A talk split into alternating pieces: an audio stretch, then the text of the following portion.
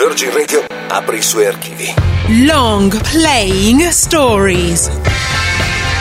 Gli album fondamentali della storia del rock, raccontati da Paola Maugeri. Long Playing Stories.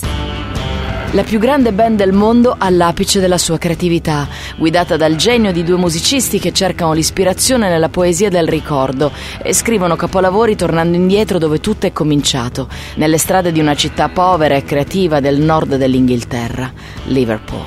Sto parlando dei Beatles, di John Lennon e di Paul McCartney e di una canzone che fa entrare Liverpool per sempre nella storia del rock, Penny Lane. Penny Lane is in my ears and in my eyes.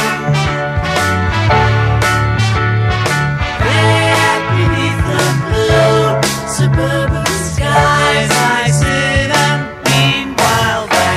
Siamo nel millenovecentosessantasette e i Beatles sono nello studio due di Abbey Road a Londra e stanno registrando il loro album definitivo, sergeant Pepper's Lonely Hearts Club Band. John Lennon e Paul McCartney costruiscono canzoni che sono vere e proprie opere d'arte, riempiono le tracce dell'album di psichedelia, sperimentazione e di una visione assoluta e irripetibile della musica rock come forma d'arte. E ad un certo punto a tutti e due viene in mente la loro città, Liverpool. John Lennon scrive Strawberry Fields Forever, Paul McCartney risponde con Penny Lane. Le due canzoni escono come doppio singolo nel febbraio del millenovecentosessantasette e arrivano al primo posto in America e al secondo in Inghilterra. Strawberry Fields era un angolo del parco dietro la scuola in cui John Lennon giocava da bambino. Penny Lane invece è il nome di una piccola via della zona all'incrocio tra Smithdown Road e Allerton Road. Proprio qui, alla fermata degli autobus numero quarantasei e numero novantanove, che si trovava in mezzo alla rotonda, John e Paul si incontrarono da ragazzi per andare in centro.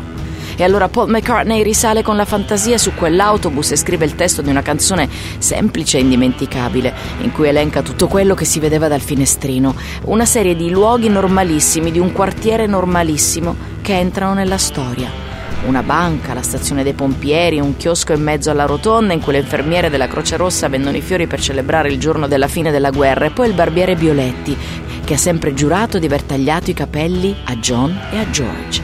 Su tutto domina il blue suburban sky, il cielo blu della periferia che crea l'atmosfera indefinibile di Liverpool, allegra e malinconica allo stesso tempo. Liverpool è la storia del rock perché è lì, nel porto, che arrivano a bordo delle navi i dischi di rock dall'America.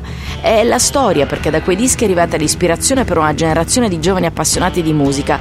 È la storia perché nel Cavern, un piccolo club sottoterra, è cominciata la leggenda della band più grande di sempre. Penny Lane era il modo in cui la gente di Liverpool chiamava quella fermata di autobus. Oggi il nome è stato dipinto dal comune su un muro. La banca e il barbiere ci sono ancora e il chiosco è stato un ristorante che si chiamava ovviamente sergeant Pepper's Bistro. E allora tutto comincia da qui. Questi sono i Beatles di Penny Lane. Penny Lane, there is a bar showing photographs.